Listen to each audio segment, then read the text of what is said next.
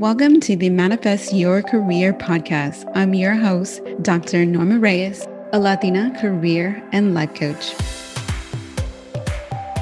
With this podcast, I help successful women learn how to combine their intuition and logic so that they can manifest their dream career. By listening to my podcast, you'll learn how to go from feeling stuck and lost on what to do next to having the clarity, motivation, and strategies to manifest the career of your dreams. Each episode, I'll teach you the skills, strategies, and mindset you need, girl, to get in alignment with your career goals. Now, let's go ahead and get started.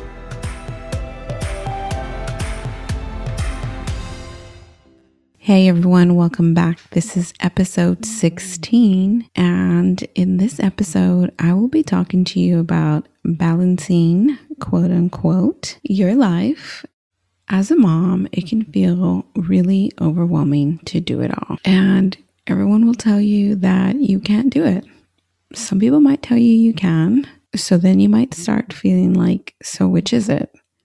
You can, you can't and really, here's the thing it's both. It's whatever you believe you can do. You'll be able to do it. Whatever you don't think you can, you won't. It's all mindset, a little bit of luck, and lots of faith that everything will work out the way that it should. And being willing to ask for help and knowing that it's okay for things not to go as mm-hmm. planned. So, here's a little bit about me and my journey as a mom. At age 25, I unexpectedly became a mom. It was the summer of 2009. I was working two jobs. I can't help it, guys. I always have worked so much. There's something about always working. Maybe it's from my parents. If you have free time, you work. So it was summer of 2009, and I'd been accepted into my master's program for counseling.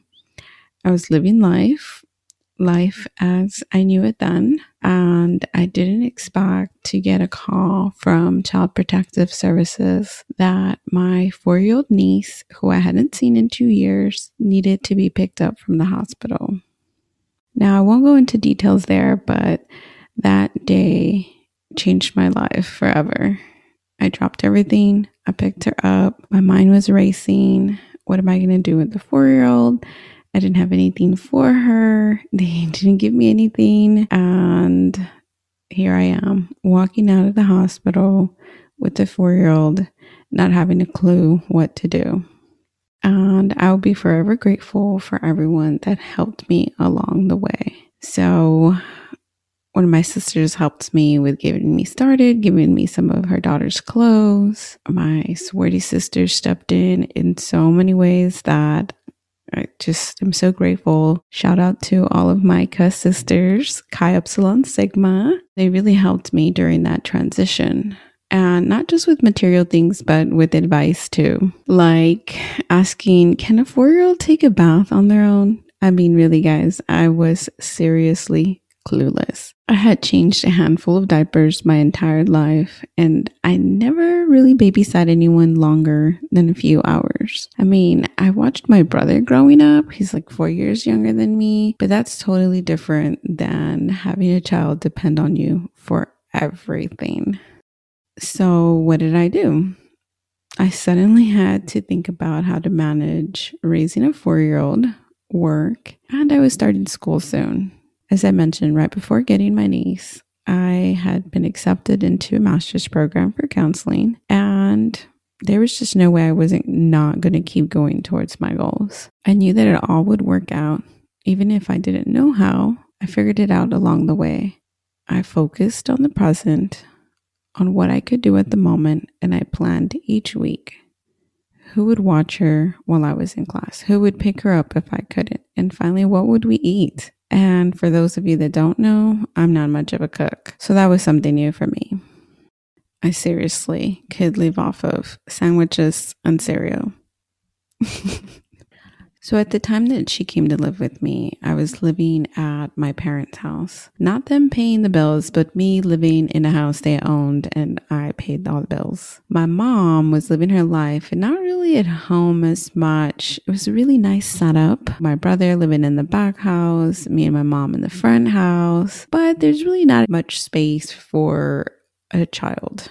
But I made it work having her really push me to get my own place with a friend. And then after six months of living in the most horrible rental, I decided to take the leap. So she, my now daughter, who's 16, it's unbelievable, pushed me into looking into buying a home. Something I hadn't really thought about at that time. You know, I was 25 and just living life. Then, a year later in 2010, after becoming a mom, I became a homeowner. Uh, never did I really ever think that I would be a homeowner of a four bedroom, two bath home at age 26. You know, in retrospect, everything seemed to have happened so quickly and fall into place. I mean, guys, I was making like 32,000 a year at the time. The home purchase was 142. I still can't even believe I was approved for a loan like that. It's right after the housing crash, how market, something, another. I don't know. But it all worked out and just the way it was supposed to. It all fell in place. So at the time, did it feel like that? Was it always smooth and easy? No, of course not. I was learning to be a parent for the first time. It was rough. I had no idea how my mom raised four of us on her own. Yes, my dad was there for us financially, but my mom was there for us all the time. She worked, cooked, was at every school event. I saw her do it all. And I never once thought about how hard or how much work it was.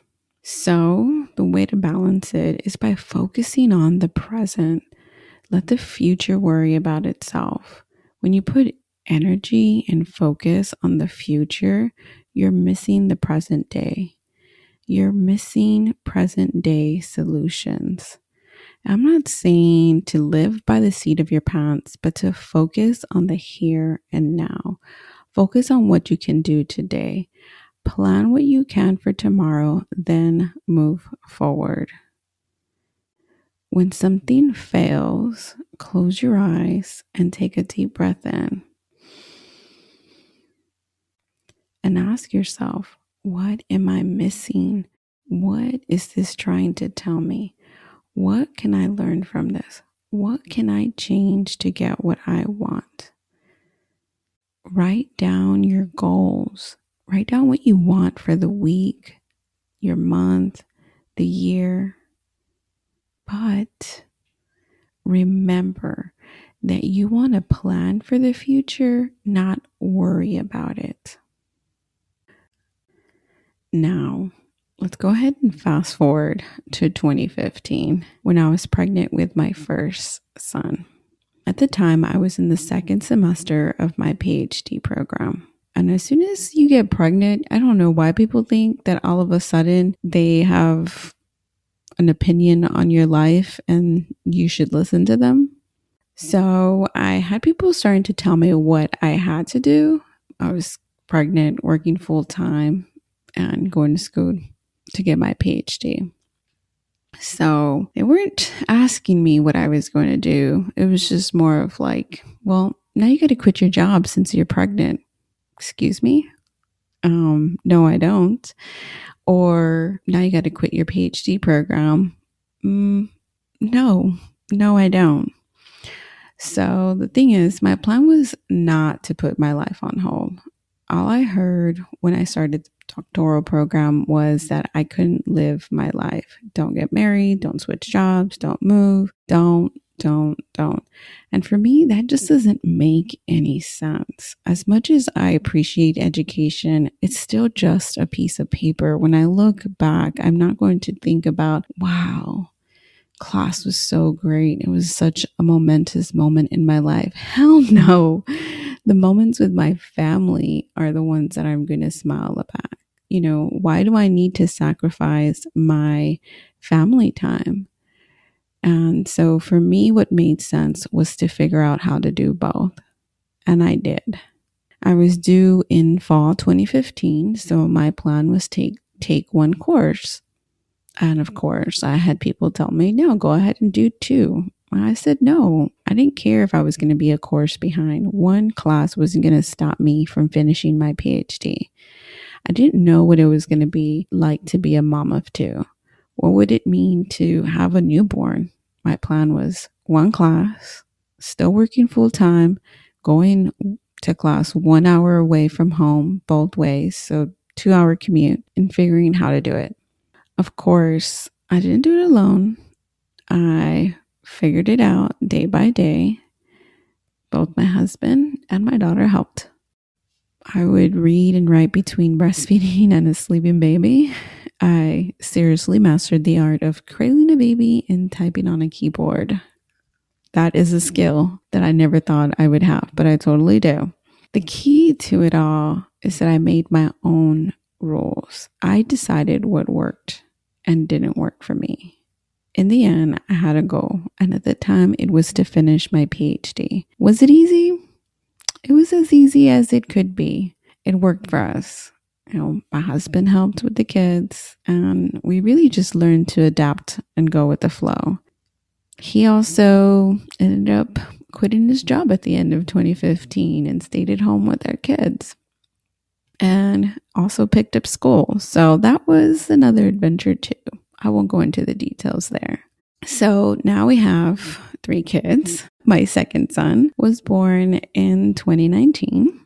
That same year, I defended and graduated with my PhD. I like to say I had it all planned out that he was born after I graduated in May, but that was just divine intervention. God helped me because He knew that I needed the time to get it done. So I defended April 1st with my pregnant belly and graduated with it too. And I had baby number two or baby boy number two, August 2019. So I had both my boys during my PhD journey. When I was told, you know, wait to have kids or wait to have your PhD. And um, that just didn't work for me. So this is not a do what I did. I say do what feels right for you, what works for you, what works for you until it doesn't. And when it stops working, ask yourself, what can I do differently to get what I want? Focus on today. What can you do today to make things work for you? Plan for the future but don't worry about it. Enjoy today. Enjoy your kids, enjoy the weather, enjoy your family, and laugh. For the love of God, please laugh. I know shit can get frustrating, but please laugh. There will be plenty of funny moments. I love thinking about all the funny moments throughout these years. And you know, I still laugh about all the milk splashed all over my car because I pumped on my drive to and from school. I mean, shit, I had an hour each way. Pumping was the thing to do while driving. And if you can't think of a funny moment at the time, watch some funny videos, something to lift your mood, and then ask yourself, what can I do differently to make this work for me? Yes. So, yes, yes, you can do it all if you believe you can. Will it be easy every day? No, there'll be challenges, but you'll make it through. And remember, the challenges are there for you to remind you, to push you, and tell you something's not working. Because when you're in the flow, things just fall into place and they're not as challenging. So, a challenge, a frustration, is just trying to guide you back in the direction that you need to get in. So, when you face an issue that just feels so unmanageable, take a pause. Go somewhere different to think about a solution. Go outside, take a hike, go swimming, take a bath. Ask people for different suggestions just don't take it as solid gold, you know. Take what feels right for you and decide what you're willing to try to get what you want. There'll be days you'll hit a wall. Do your best to get through them. A wall only means that you need to take a pause. Close your eyes, take a deep breath, and remember that everything will be okay. Remember, you can do this. So that's it for this week. See you on the next one. Thank you for listening to the Manifest Your Career podcast with me, your host, Dr. Norma Reyes, a Latina career and life coach.